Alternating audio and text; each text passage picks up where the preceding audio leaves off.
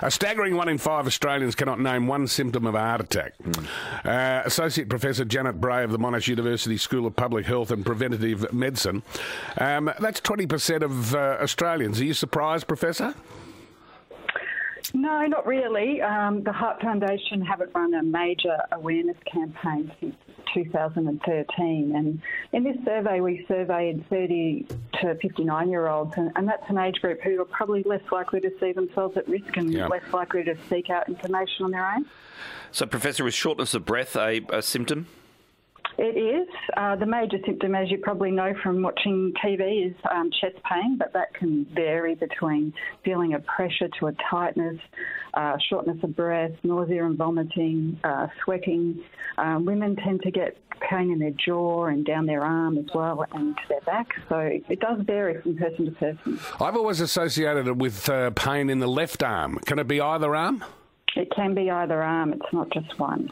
Uh, and, and, Professor, how do I know the difference between it's a heart attack or I'm just having a moment in time?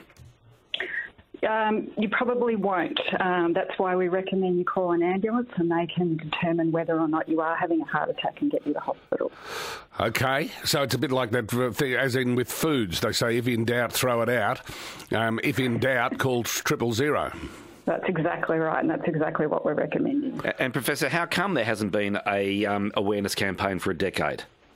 Well, there's a number of reasons. Um, campaigns, as um, Russell will know, are particularly expensive. Um, and with the financial crisis hitting and then COVID, uh, there just hasn't been the opportunity to run one. But we are running a, um, a, a campaign at the moment in regions that are having high risk of heart attacks called Heart Matters. Have you ever done uh, the stats on the, the, on the number of people of all the people who call an ambulance because they weren't sure whether they were ha- having a heart attack? What percentage of them were? Um, it's probably um, about 30%, we think. Um, but either way, there are people that are having chest pain or other symptoms that are having other serious conditions. So uh, it's highly recommended that everyone who has any symptoms of a heart attack call an ambulance. Okay, so if there isn't a public campaign, where do people, self starters, go to find out what the symptoms of a heart attack are, other than page 10 of the Herald Sun today? Absolutely. So uh, visit our Heart Matters um, website on the Heart Foundation's website. Uh, that has got some fantastic videos and um, fridge magnets and things that you can get um, to tell you about heart attacks. There's um, also in, they're also in, available in other languages.